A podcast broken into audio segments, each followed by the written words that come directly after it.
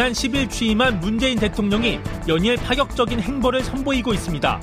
청와대 민정수석에 비검찰 출신인 조국 서울대 교수를 임명한 데 이어 국민소통수석에 윤영찬 전 네이버 부사장을 임명한 상황. 이에 대해 여당에서는 긍정적인 평가를 내리고 있는 반면 자유한국당과 국민의당은 참모들의 이력을 문제 삼으며 우려를 표하고 있습니다. 한편 문 대통령은 청와대 조직 개편에 있어 비서실의 기능을 축소하는 대신 국가 중요 정책을 관리하는 정책실을 만들기로 한 상황. 이에 여론에서는 내각의 자율성을 살리는 조직 개편이라고 평가하고 있습니다.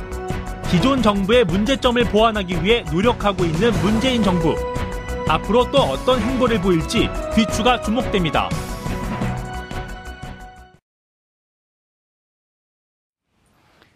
5월 10일 금요일 정봉주 품격시대 두 번째 이슈 들어가겠습니다. 문재인 대통령의 소탈하고 탈권위적인 모습이 연일 화제가 되고 있습니다. 또한 청와대 보좌진의 인선은 적폐청산과 통합에 대한 의지, 소통의 의지를 담고 있어 보입니다. 이제 국민들은 새 정부가 국정 운영을 어떻게 펼쳐나갈지 이 부분이 궁금할 수밖에 없는데요. 이 문제와 관련해 전문가 세 분 모시고 말씀 나눠보도록 하겠습니다. 어, 김대원 주간조선 기자, 어, 이 부분에 대해서 아마 제가 보기엔 최고 전문가일 것 같습니다. 아, 아, 칭찬도 했다가 고춧가루도 뿌렸다. 감사합니다. 예. 네. 조대진 변호사고요. 아, 어, 조대진 변호사 자리했어. 난 네. 이쪽이 조대진 변호사인 줄 알았네. 조대진 변호사. 예. 중간에 같이 대자가 들어가 있었고 헷갈려 죽겠어. 아, 예. 조대진 변호사 자리하셨습니다. 네, 안녕하십니까. 조대진 예. 변호사입니다. 자, 허성모 전 청와대 비서관 자리하셨습니다. 예, 반갑습니다. 예. 한 10, 10여 년, 15년 전에 청와대에 있었죠? 네, 그렇습니다. 지금 막 다들 들어가니까 또 들어가고 싶죠? 아니요, 저는 전혀 들어가고 싶지 않습니다. 어, 그래요? 어, 진심으로 느껴졌어요? 네, 새벽 5시 일어나서 출근해가지고 밤늦게까지 근무해야 되고 너무나 힘든 일입니다. 뭐 퇴근합니까? 그냥 거기서 먹고 자고 하죠. 그 안에 들어가고.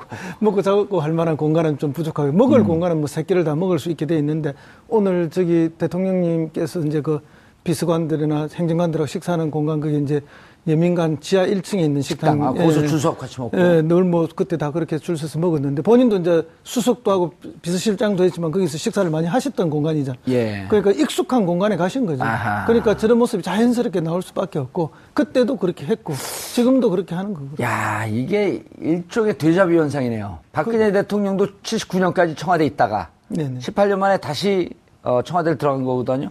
그렇죠. 18년 만이 아니죠. 그건 한 3, 40년 만에 네, 익숙한 공간. 예, 30 몇 년 만에 들어가셨는데 이제 이번에는 뭐 그 10년 만에 다시 들어가신 거 아닙니까? 정확하게 네. 그렇죠. 10년 만에 10년 들어갔네요. 만에 다시 들어가신 건데 뭐 사실은 이제 그 대자뷰지만 저렇게 와이사스 입고 다니시고 뭐 식사 같이 하고 대통령이 비서관들하고 식사 같이 겸상했다고 막 화제가 됐잖아요 어제. 예. 그거 뭐 노무현 대통령 때 다 그렇게 했거든요. 아. 뭐 비서관들 오면 불러 올려서 밥 같이 먹고 뭐차 예. 마시면서 이야기하고 보내고 그렇게 하면서 소통하고 음. 또뭐 비서관들하고 같이 산책하는 저런 경우도 다 있었고 했는데 음. 그때는 저 이제 언론에 공개를 거의 안 했죠. 그때는 안 했는데 지금은 이제 공개를 하니까 예. 굉장히 신선해 보이는데 사실은 저게 정상이죠. 정상이고 음. 그동안 이제 박근혜 전 대통령이나 이명박 전 대통령 때가 상당히 비정상이죠. 아. 특히 박근혜 전 대통령 때가 비정상을 넘어서 뭐 아주 특이한 예. 예, 설명하기 어려운 아주 계산. 청와대 하급 직원들이 깜짝 놀랐는데요. 대통령이 그렇죠. 출근을 하네. 그럼요. 그 이제 뭐 지난번에도 그런 이야기 많이 있었지 않습니까? 예. 본관으로 출근하면 이제 그 경호실 직원들이 나와서 맞이하는 그런 행사가 간단하게 있거든요. 예. 이제 그게 이제 매일 있었는데 박근혜 대통령 오면서 그게 없어져 버렸잖아요. 다시 말해서 관제에만 있고 본관 어. 출근을 안 하니까 경호실 직원들이 할 일이 없는 거죠. 어. 이제 그럴 정도로 청와대가 폐쇄적이고 저간 아. 정상을 벗어나 있었다 그런. 예, 오늘 혼자 얘기 다 하실 건가요? 어, 청와대 얘기 나오니까 아주 그뭐 날라다니세요. 아는 게 그것밖에 없었어요. 아니 그런데 네. 정말 국민들이 신선하게 느끼는데 저런 모습이 우리가 부러워했던 미국의 오바마 대통령 8년 동안의 모습이었단 말이에요. 음, 그렇습니다. 저게 원래 대통령이 저렇게 해야 되는 거 아닌가요?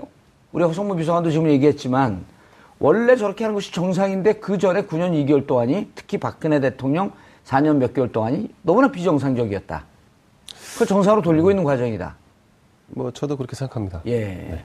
조선일보 사설에서는 저것도 또 비판하지 않을까요? 너무 가벼운 대통령.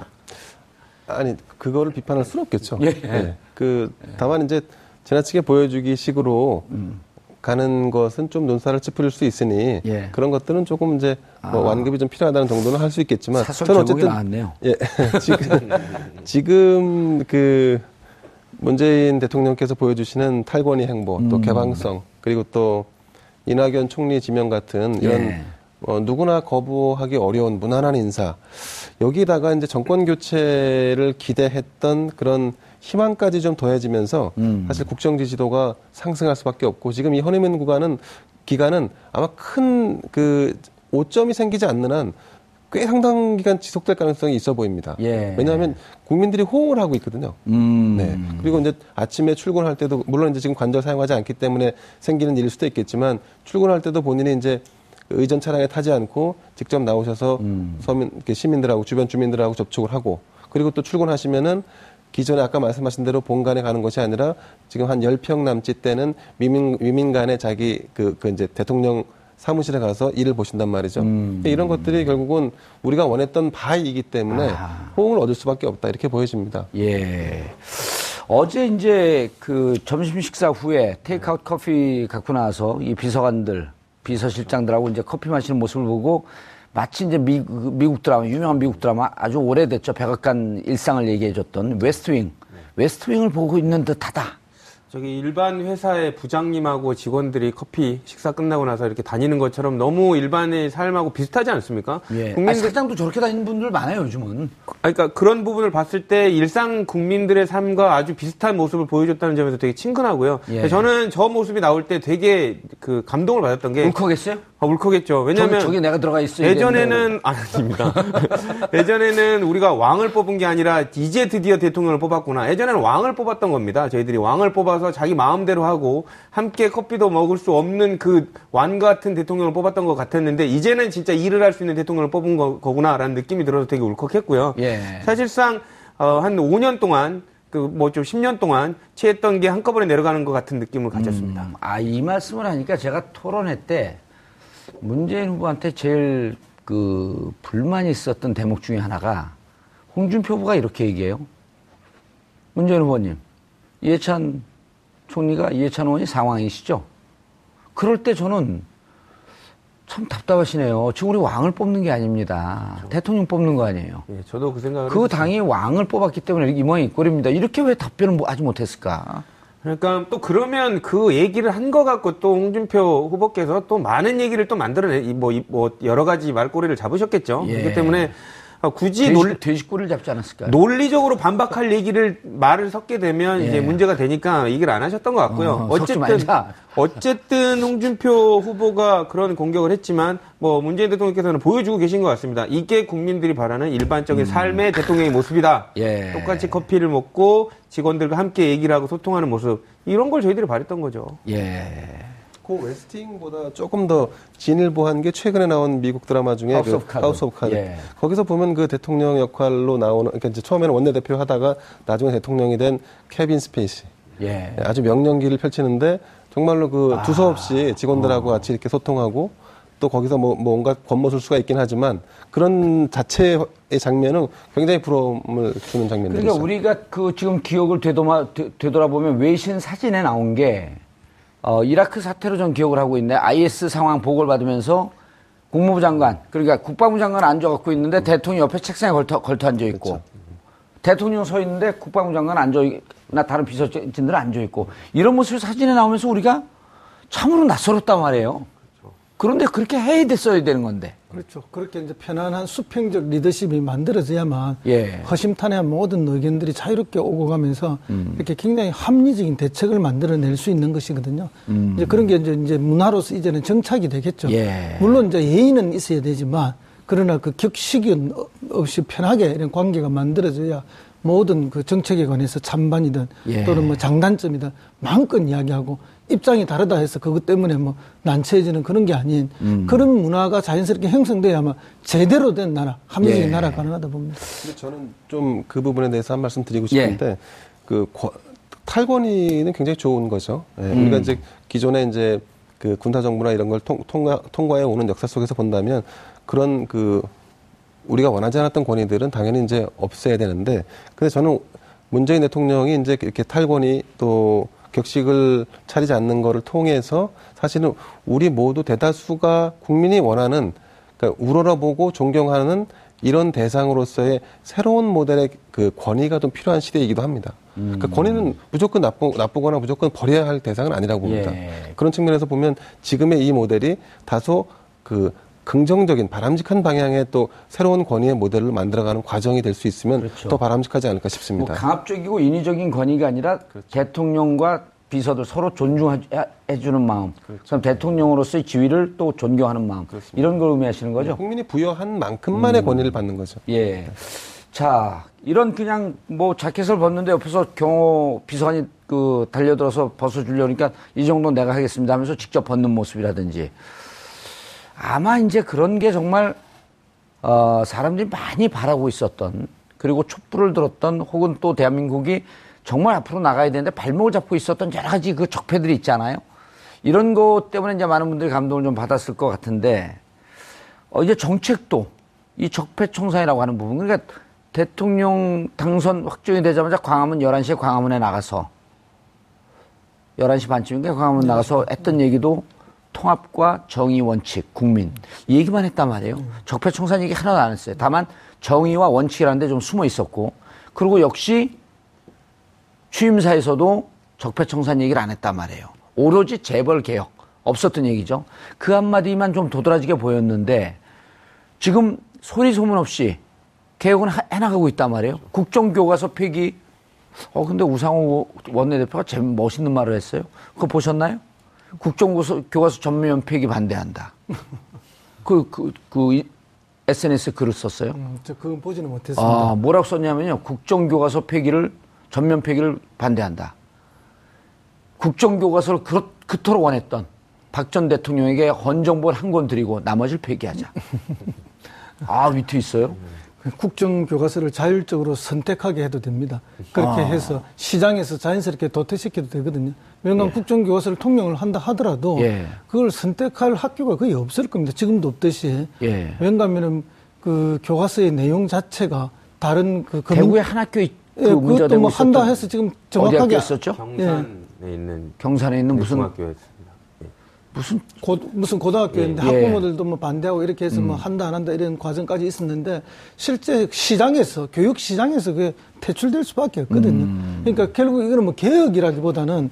예. 비정상을 그냥 정상화하는 거죠. 예. 국정교과서라는 것 자체가 어디 뭐 아주 독재적인 공산국가 한두 군데서는 할수 있는 국가 일이지 예. 지금 같은 이런 자유민주주의 국가 세상에 그런 교과서를 하는 데가 어디 있습니까? 예. 국정 교과서는 저는 뭐 어, 떤 측면에서는 필요한 부분도 있을 수 있다고 보여지는데 그 그래서 이제 국정과 민간 교과서를 다 공존하게 하고 선택하게 해서 도태돼 자연적으로 도태된다면 이제 그건 어쩔 수 없는 문제인데 제가 왜 그 말씀 드리냐면 그 역사를 기술할 때 우리에게 진짜 필요한 정통사학의 줄기, 뼈대, 골간 그것을 국가가 만든다라는 것이 종래의 관점에서 바라보는 그런 획일성의 문제로만 바라볼 것이냐. 예. 그래서 무조건 다양성만 추구해야 되느냐. 음.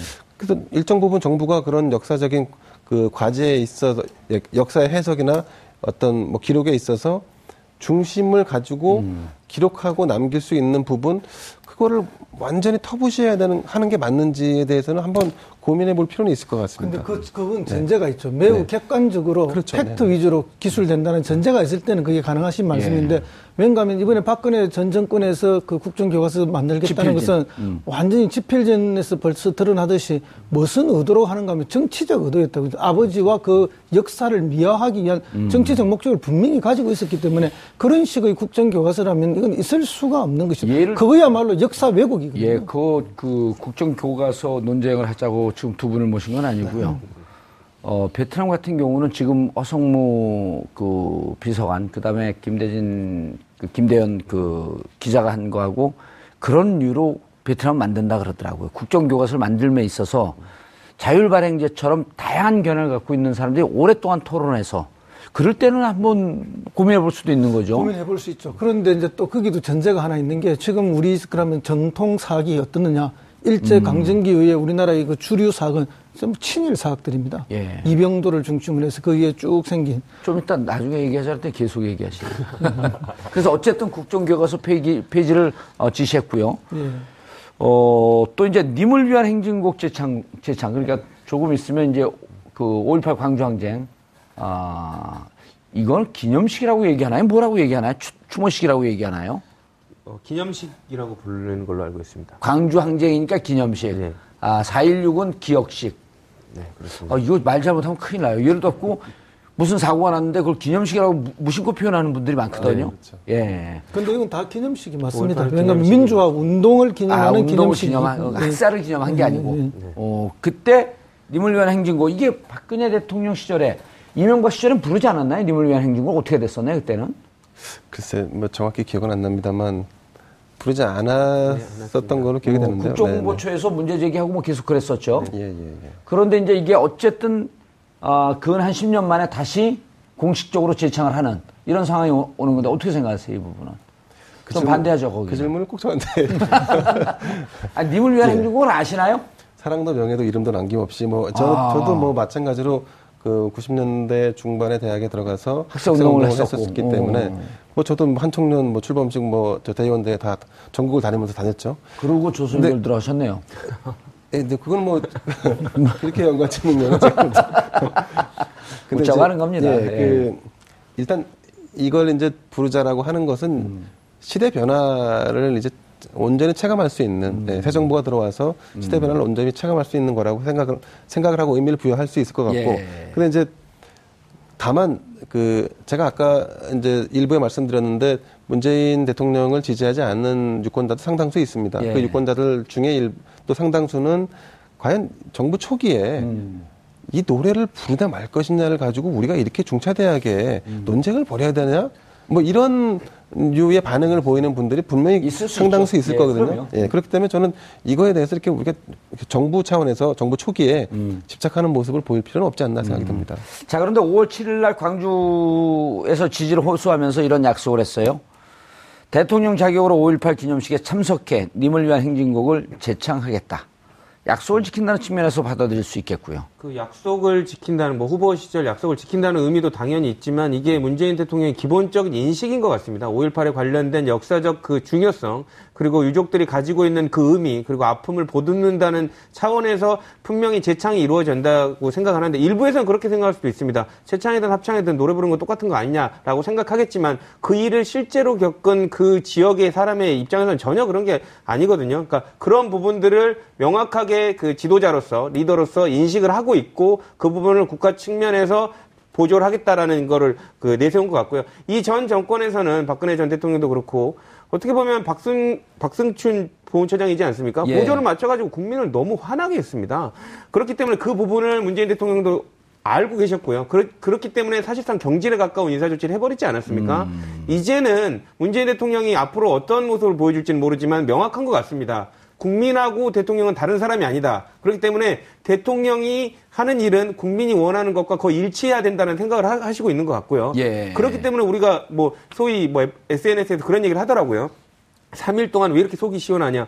그거는 문재인 대통령이 정확히 국민이 원하는 걸잘 알고 있기 때문이라고 저는 생각을 합니다. 그렇죠. 국민이 원하는 대통령이라고 하는 게 저 하늘에서 온 게 아니잖아요. 우주의 기운을 받아서 온 것도 아니고. 그렇죠. 이게 무슨 오락 게임에서 도시 건설하는 게임하는 것도 아니고 오. 국민이 원하는 걸 해줘야지 그거를 표- 표로 뽑은 겁니다. 예, 대통령이 뭐 하드캐리도 아니고. 그렇죠. 뽑아줘서 다른 일을 할 거면 그거는 대의민주주의에 있을 필요가 없는 거거든요. 알겠습니다. 자, 다른 중요한 질문으로 넘어가려는데 무슨 게임 얘기가 나온가 흥분했어요. 자, 박형철 전 부장검사. 이게 원래 허성무 비서관한테 갈려왔더니 순서가 딱 여기 딱 머무르네요. 박형철, 그, 이분이 누구였었죠? 그 최동욱. 예, 예. 그 다음 윤석열 밑에서 그때 당시에 국정원 대선 댓글 개입. 네. 그거 수사하다가 옷을 벗은 부장검사죠. 그렇죠.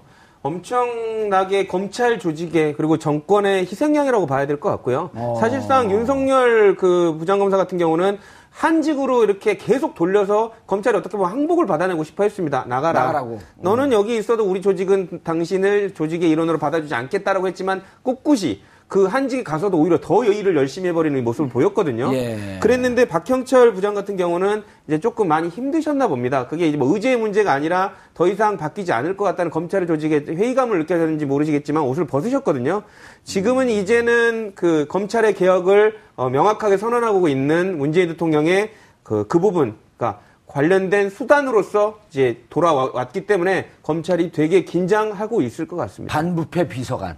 그렇죠. 이름도 그렇고 이 박형철 부장이 검찰이 정치, 그러니까 검찰의 정치 지향성으로 인해서 피해를 보지 않았습니까? 아하. 이 부분을 도려낼 수 있는 그 문제점을 정확히 알고 계신 분입니다. 그렇기 때문에 아마 어, 검찰 측에서는 저승사자처럼 아마 무서울 겁니다. 어, 그리고 또 반부패 비서관이 허성무 비서관님. 네네. 반부패 비서관이 신설됐어요. 그렇죠. 그만큼 이제 그 부패의 문제에 대해서 이제 정확하게 칼을 대겠다 그런 음. 예. 의사죠.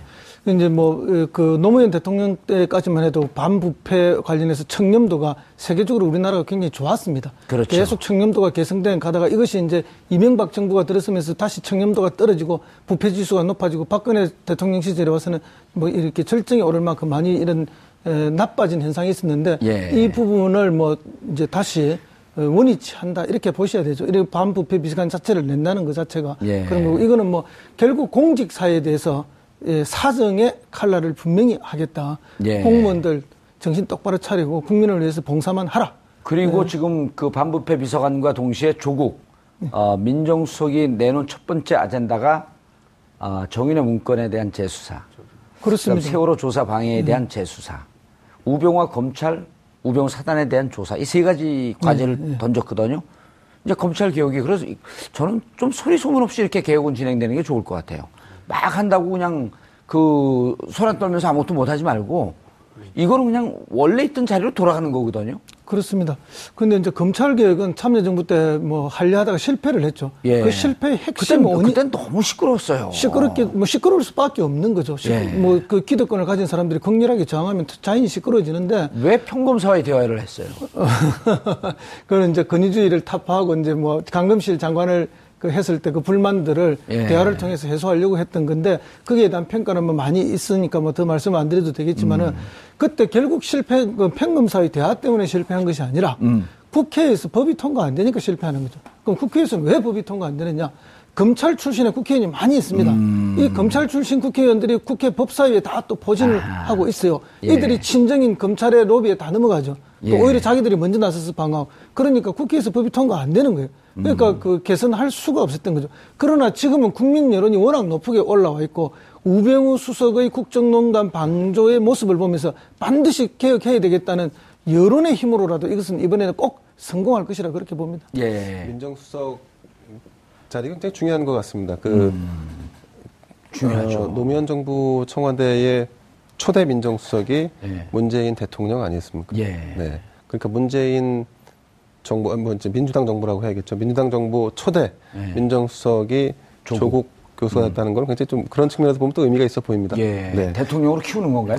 아, 그건 아니고 이제 그랬다는 사실을 말씀드리는 겁니다. 예, 그냥 드라이하게 팩트만 말씀드리는데. 음. 예. 저는 이제 아까 그 좀 전에 말씀하신 것처럼 개혁은 그 내가 개혁해야지라고 해서 밀어붙이면. 잘 안 됩니다. 절대 못합니다. 발표를 숨기고 있어야죠. 그럼요. 신압으로 어, 이게 어느새 개혁이 됐네 음. 하는 식의 개혁이야말로 사실 굉장히 정, 정석의 개혁일 텐데 예. 그래서 조직 네. 개편이 이루어졌어요. 비서실장, 정책실장, 국가안보실장. 이 조직 개편의 의미를 좀 설명해 주시죠. 그 정무적인 어, 업무는 임종석 비서실장 체제에서 처리한다. 예. 그리고 어, 문재인 후보, 문재인 대통령이 중시해 왔던 정책적인 일자리 그리고 어떤 어, 경제 문제, 경제 활성화 문제 이런 것들은 정책 실장 체제에서 이끌고 가겠다. 이렇게 정책 실장이 지금 임명이 됐나요? 아직 임명이 안 됐습니다. 아하. 거론되는 분들은 계신데요. 예? 거론되는 분들은 계시지만 아직 임명 누가 안 됐습니다. 거론되고 있나요?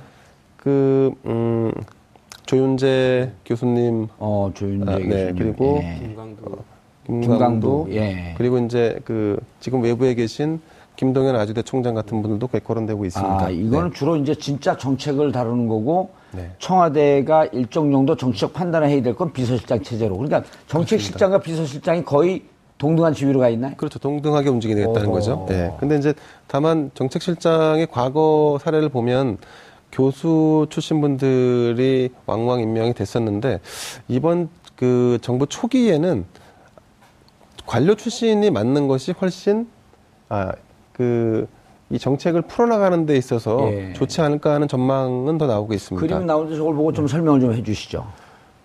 예, 그림 보시면 비서실장 산하에 그 지금 아, 시스템을 정비를 해서 그 지난번 정부 때는 수석이 10명이었는데 지금 이번에는 수석을 8명으로 줄였습니다. 그래서 비서실장 산하에 정무, 민정, 사회혁신, 국민소통, 인사 수석을 두고 정책실장 밑에 일자리, 경제, 사회 수석을 두기로 된 겁니다. 아하. 그리고 나머지 그 경제 보좌관, 과학기술 보좌관을 그 비서관급이지만 보좌관을 둘을 두는 걸로 해서 아, 이 청와대 체제를 개편하는 걸로 이렇게 결정됐습니다. 예, 외교안보는 빠졌네요. 아 지금 외교 외교 안보는 안보실 다른 데로. 아, 다른 데로 갔나요? 안보실장 안보실장 산하로. 갔습니다. 아하. 그럼 삼실장 체제가 됩니다. 그렇게 되면 비서실장, 정책실장, 그다음에 어, 아, 안보실장이 되죠. 안보실장. 네네. 어, 안보실장은 그림이 없나 보죠? 예. 안보실은 이제 안보실장 산하에 음. 차장 두 분을 두고 그 밑에 아, 저기 나오네요. 네, 네, 네. 청와대 국가안보실. 아, 그러니까 아까 그 비서실장은 정무를 그 정무를 하고 있고 그다음에 그렇죠, 네. 정책실장은 대통령께서 어, 후보 시절에 내세웠던 공약을 주로 다루는 그렇죠. 네. 그 문제를 그 정책적인 문제를 다루고 지금 국, 아, 국가안보실은 외교, 안보, 통일 뭐 이제 이런 걸 다루겠죠? 주로 이제 외교 안보 쪽에 치중을 할 것 같습니다. 음, 그렇죠. 통일은 이제 그렇게 통일부 장관이 또 따로 그렇습니다. 있으니까. 싸우고 계시지만 저기 옛날에 통일부에서 비서관이 파견 나올 겁니다 아마. 아, 여기 그렇죠. 비- 밑에 비서실이 있거든요. 아, NSC 사무처장이 있으니까 네네. NSC 같은 경우는 통일부하고 긴밀하게 연관이 그렇습니다. 되잖아요. 예. 어, 국가안전위원회 저, 저기가 국가안보위원회인가요? 음, 예, 국가 아, NSC에는 뭐 이제 뭐 통일부에서 예. 또 그다음에 국방부에서 National 뭐 Security 다- Committee인데 예. 그, 그걸 우리말로 뭐, 뭐라 뭐 그러죠? 번역을 정확하게 해, 예? 국가안보위원회. 국가안보위원회. 예. 저는 뭐 국정은 다 들어옵니다. 회의라고 합니다. 국가안전보장 회의. 네, 그렇습니다. 어허, 네. 그러니까 국가안보실장 일차 저게 좀 의미 있게 갔네요. 지금 이번에 보면은. 그리고 국가안보실장 산하에 국가위기관리센터. 저거, 저게 이제 그 안전 문제도 좀 다룰 것이고요. 네네. 1차장, 2차장 나눠서 아직 1차장, 2차장의 역할은 정확하게 드러나진 않았죠.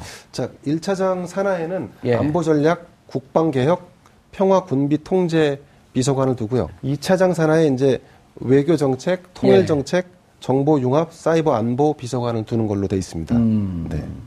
그러니까 이제 그 차장 1차장이 국방 안보, 2차장이 외교 통일 이렇게 좀 아, 크게 나눠 1차장이 네. 국가 안보. 네 네. 그 다음에 2차장이 외교, 통일. 통일. 네. 어, 좀 짜임새가 어떤가요? 그 어성모 비서관님 저거 보면서 어, 청와대 경험이 많으시니까. 참여 정부 때하고 유사한 체제로 지금 변화가 온 거죠. 음. 그래서 아까 정책실 산하에 보면은 일자리 그 일자리 경제 사회 이렇게 예, 있죠. 예, 일자리 수석이 생겼지 않습니까? 예. 일자리 수석이 과거 참여정부에서는 혁신 수석이었습니다. 아하. 그러니까 이제 그때는 정부 혁신, 사회 혁신이 가장 예. 중요하기 때문에 혁신을 국가 혁신을 중심으로 해서 혁신 수석이 있었는데 지금은 그 일자리가 가장 중요하니까 음. 그저 정책실에 일자리 수석을 둔 거고요. 예. 그다음에 이제 좀 전에 그 앞에, 요 앞에 좋겠는데. 비서실장 산하에 국민 소통 비서관 어, 수석이라고 돼 있는데 예. 저게 이제 과거에는 이제 홍보 수석이죠. 홍보 국민소통. 수석인데 아, 이, 그 이번 게 훨씬 더 난데요? 예, 예. 그래서 이제 국민소통으로 시대의 변화에 맞게 예. 이름을 바꾼 거고요. 그래서 이제 대체로 전반적인 과정은 보면은 참여정부 때하고 청와대 조직이 거의 비슷하게 다시 돌아갔다 이렇게. 인사수석도 전 정부에서는 없지 않았었나요? 예, 지- 원래 이제 이명박 정부 들어서면서 인사수석을 없애버렸죠. 그랬다가 뭐 인사비서관 특보 이래 하다가 다시 인사수석으로 부활이 된 겁니다. 예. 그렇게 됐고 이제 인사수석이 만들어진 것도 참여정부 때 처음입니다. 예. 저게 왠가 하면은 민정에서 그 추천과 검증을 동시에 하다 보니까 객관적인 인사가 안 되고 있다. 그래서 추천은 인사수석실에서 하고 음. 검증은? 검증은 민정수석실에서 분리를 시켰습니다. 아, 지금도 그렇게 된 건가요, 예, 그러면? 지금 그렇게 다시 된 거죠. 음. 아마 인사 지난 정부 때 인사수석 인사 혁신 비서관이 아마 있었을 겁니다. 음. 네네. 저는 저 인사에서 추천해서 만약 청와대 그 들어간다고 누가 인사에서 추천해도 인사에서 추천하고 민정에서 검증을 하면 저는 못 들어갈 가능성이 높네요. 왜냐면 결점이 하나도 없으니까 이거 좀 문제가 있는 거 아니냐 그러고 안 받을 것 같아요. 그 결점이 없는 사람은 정말 그게 큰 결점입니다. 그럼요. 이거, 이거 좀, 좀 잘못 조사한 거 아닌가? 그리고 다시 하라고 그러고 그게 5년을 이제- 버티는 거죠. 원래 그 저기 청정수 뭐 저, 정유수라 그러네. 예. 정유수에는 물고기가 살 수가 없지 않습니까? 예능을 던, 예능으로 던지는 걸 다큐로 받으시네. 근데 이제 그 지금 예. 이제 청와대 시스템을 정비를 개편을 했는데 그 지난 정부 때보다 아, 사실 축소되거나 줄어들지 않았습니다. 예, 예. 김대현 귀엽다. 네. 크크. 조선일보류 기자 중에 안미은 기자는 처음. 아, 감사합니다. 네. 더 많은 댓글 부탁드리겠습니다. 근데 100원의 지금 정보 이용료 그거 싸주세요, 계좌로. 아, 100원의 정보 이용료 네, 알겠습니다. 지금 근데 개편을 했는데 예. 그 문재인 대통령이 기존에 추진 추구했던 음. 어떤 작은 청와대는 아닙니다. 사실은 그 아. 안보실 같은 경우는 지난 정부 때는 정원이 22명이었습니다. 예. 근데 지금은 개편되는 걸로 보면 43명까지 늘어나게 되고요. 그리고 이제 비서실과 정책실 전체 총 그 인원은 한 450명쯤 되는데 음. 그거는 줄지 않고 그대로 갑니다. 그렇기 때문에 이제 아 문재인 대통령이 청와대를 개편함에 있어서 조금 기구를 좀 축소할 걸로 예상했지만 실제로는 인원과 조직이 조금 더 확대되는 측면이 없지 않아 있다. 음. 근데 이제 그걸 또 긍정적인 측면에서 보면 지금 국가가 워낙 위기니까 그렇습니다. 청와대가 일이 좀 많아지면서 어쨌든 빨리 이것을 좀 정상적으로 돌려놓고 그 다음에는 일이 지- 각 부처별로 돌아가면 그때 먼저 좀 축소시켜도 되니까. 네네. 예. 저는 이제 이, 요 지금 개편안을 누가 짰는지가 좀 궁금한 생각이 들더라고요. 굉장히 짜임새 있게 잘 짰다는 평을 음. 그러니까 받고 제가 있습니다. 봐도 네네. 제가 이 그 공무원 경험이 없어갖고 별정직 공무원 4년 한 거밖에 없거든요. 예. 근데 제가 봐도 무척 알차게 짜 있는 것 같네. 근데 그럴 수밖에 없었던 게 너무 고통을 당하지 않았습니까? 그 전 정부에서 너무 국민을 배려하지 않는 정부 조직을 해놔서 이제 대통령 정권이 바뀌면 이렇게 꼭 바꿔야지라고 계속 수건으로 마음으로 해놨기 때문에 고민하는 게 아니라 이제는 할 게 계속 머리에 박혀 있었던 거죠. 그게 팍 튀어나온 겁니다. 어, 대통령과 싱크로율 한 99%쯤 아, 예. 되는 것 같아요. 대통령의 마음을 읽, 보고 혹시 복심이시가 아, 예, 대통령. 읽으려고 노력하고 있습니다. 다음 주 보면 또 청와대 들어가 있는 거 아니에요? 예. 조 변호사님도 저 지난번 캠프 선대위에 잠깐 몸을 네, 선대위에 있었습니다. 아, 그렇습니까? 음, 아, 그러니까 문재인 대통령의 의중을 누구보다도 잘 아네요. 조금 알려고, 알려고 노력하고 있습니다. 예. 허성무 비서관은 노, 노무현 그 대통령하고 참여정부 시절 같이 근무하지 않았었나요? 예, 같이 근무했죠. 어, 행정관으로 들어갔다 비서관까지 올라갔나요? 아니, 그냥 처음부터 비서관, 처음부터 비서관. 어우. 비서관만 하다 나왔습니다. 어, 수석은 안 했고요. 아, 수습할 그 능력이 안 되죠. 어, 그래도 그 어린 나이에 지금으로부터 15년 전인데. 10년 전, 11년 전. 예. 11년 전. 예. 그래도 꽤 어린 나이 아니었었나요? 그렇죠. 뭐, 근데 이제 사실은 지금 계속 그런 나이를 어리다고 보는데 가장 일을 잘할 나이죠. 40대 중반 뭐 이럴 때니까요. 초중반 이런. 그런. 그럼 제 나- 나이, 제 나이인데. 그게. 예, 그렇죠. 뭐, 김종필 전 총리는 뭐 30대 중반에 뭐 네, 중앙정부, 총리를 했으니까요. 중앙정부 부장도 하고 총리도 예. 하고 다 했잖아요. 이제 그런 분들이 요즘 흔히 하는 말이 뭐 머리에 피도 안 마는 녀석들이 일하는데 오. 자신은 몇 살 때 했다는 걸 알아주셔야 되고 전두환 전 대통령도 49세 대통령이 됐어요. 그렇죠, 50세. 근데 뭐 나이가 쿠데타 했을 때 그때 50세 예요. 그 이제 만으로 하면 50이 안 돼 가지고 예. 50이 된 것처럼 흉내를 많이 냈죠. 나이가 들어 보이려고 예. 그렇게 했던 게 있고 실제로 이제 박근혜 이명박 정부 들어오면서 나이가 지나치게 높아졌어요. 아. 그래서 지금 50대 비서실장이 들었으니까 이 비서실장이 너무 젊지 않냐 뭐 그래서 영실장이라는데 영실장이 아니에요. 재선 의원의 당의 사무총장을 한 사람입니다. 음. 정상적인 나이에 비서실장이 제대로 일할 수 있나? 그러니까 과거 이 앞 정부들이 지나치게 연세가 너무 높은 분들이 그런 역할을 해서 정말 시대 대행적인 행정, 그 정치와 행정을 많이 했던 거고 그래서 그때 유행했던 말이 뭔가 하면은 꺼진 불도 다시 보자. 뭐 그런 이야기. 어느 구름에 비들었는지 모른다. 이런 이야기가 많이 결혼한 나왔어요. 할아버지 같아요. 그러니까 그런 옛날 이야기가 나왔던 거예요. 예. 예. 그런데 지금은 매우 이제 정상적인 연령대에서 일할 수 있는 예, 중진 또는 이런 사람들이 들어갔다. 지금 음. 부속실장 제일 부속실장을 맡기로 돼 있는 송인배 전 비서관도 아마 연령대가 50을 전후한 네, 50이 그- 조금 안 되죠. 그렇죠. 49 88학번 나이니까. 아, 양산의 송인배. 예, 예, 예. 지금 우리 보, 이거 방송을 보시는 20대 젊은 분들은 88학번 하면 6.25 때인 줄 알아요. 88 꿈나무 학번들 아닙니까? 예. 자, 그리고 문재인 대통령 순간분, 어, 정상 외, 통화도 했, 외교도 했어요. 네, 그렇습니다. 뭐 간단하게 좀 정리만 해 주시고.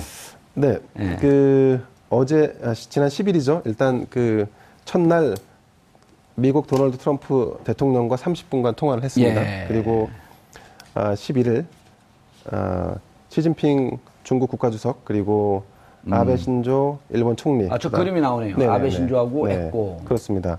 그리고 이날 오후 나렌드라 모디 인도 총리와 통화를 했습니다. 이 모디 총리는 이 통화한 후에 음. 자신의 그 소셜 미디어에 문재인 대통령에 대한 그 뭘까 뭐 그 평가. 예 평가 워딩을 같이 올려놨다고 해서 화제가 되기도 했었습니다. 어, 뭐라고 네. 좀 좋게 올려놨겠죠. 아무래도 덕담을 하고. 아 뭐 한글로 해서 안녕 뭐 이런 인사를 냈다고 예. 하던데요. 네네. 그 이제 요게 이제 정상과 통화를 하고 나서 예. 지금 문재인 대통령은 이 정- 통화한 정상들에게 지금 특사를 파견하려고 준비하고 있는 상황입니다. 알겠습니다. 자, 문재인 대통령 어, 취임한 이후에 어, 우리가 오늘도 말씀드렸지만 국정교과서를 전면 폐기하라고 어, 지시를 했습니다. 그리고 조국 민정수석은 어, 정윤의 문건에 대한 아, 재수사를 지시했고요. 그리고 어, 세월호 조사 방해에 대한, 방해에 대한 것도 재조사를 하겠다고 했습니다. 그리고 우병우 전 민정수석과 아, 검찰과의 관계, 우병우 사단이 도대체 무슨 일을 했는지도 어, 재조사하겠다고 했습니다. 적폐청산이라고 하는 것은 어, 어느 개인에 대해서 정치적 보복을 한다든지 하는 것이 아닙니다. 적폐청산이라고 하는 것은 비정상적인 것을 정상으로 되돌려 놓는 것입니다. 그리고 이 비정상으로 인해서 피해를 보았던 피해를 보았던 국민들에게 다시 기본권을 되돌려주는 과정이라고 생각을 합니다. 문재인 대통령에게 기대가 큽니다. 비정상을 정상화하겠다는 자세, 국민들은 박수를 보내고 있습니다. 5월 10일 금요일 정봉주 품격 시대 마치겠습니다. 감사합니다.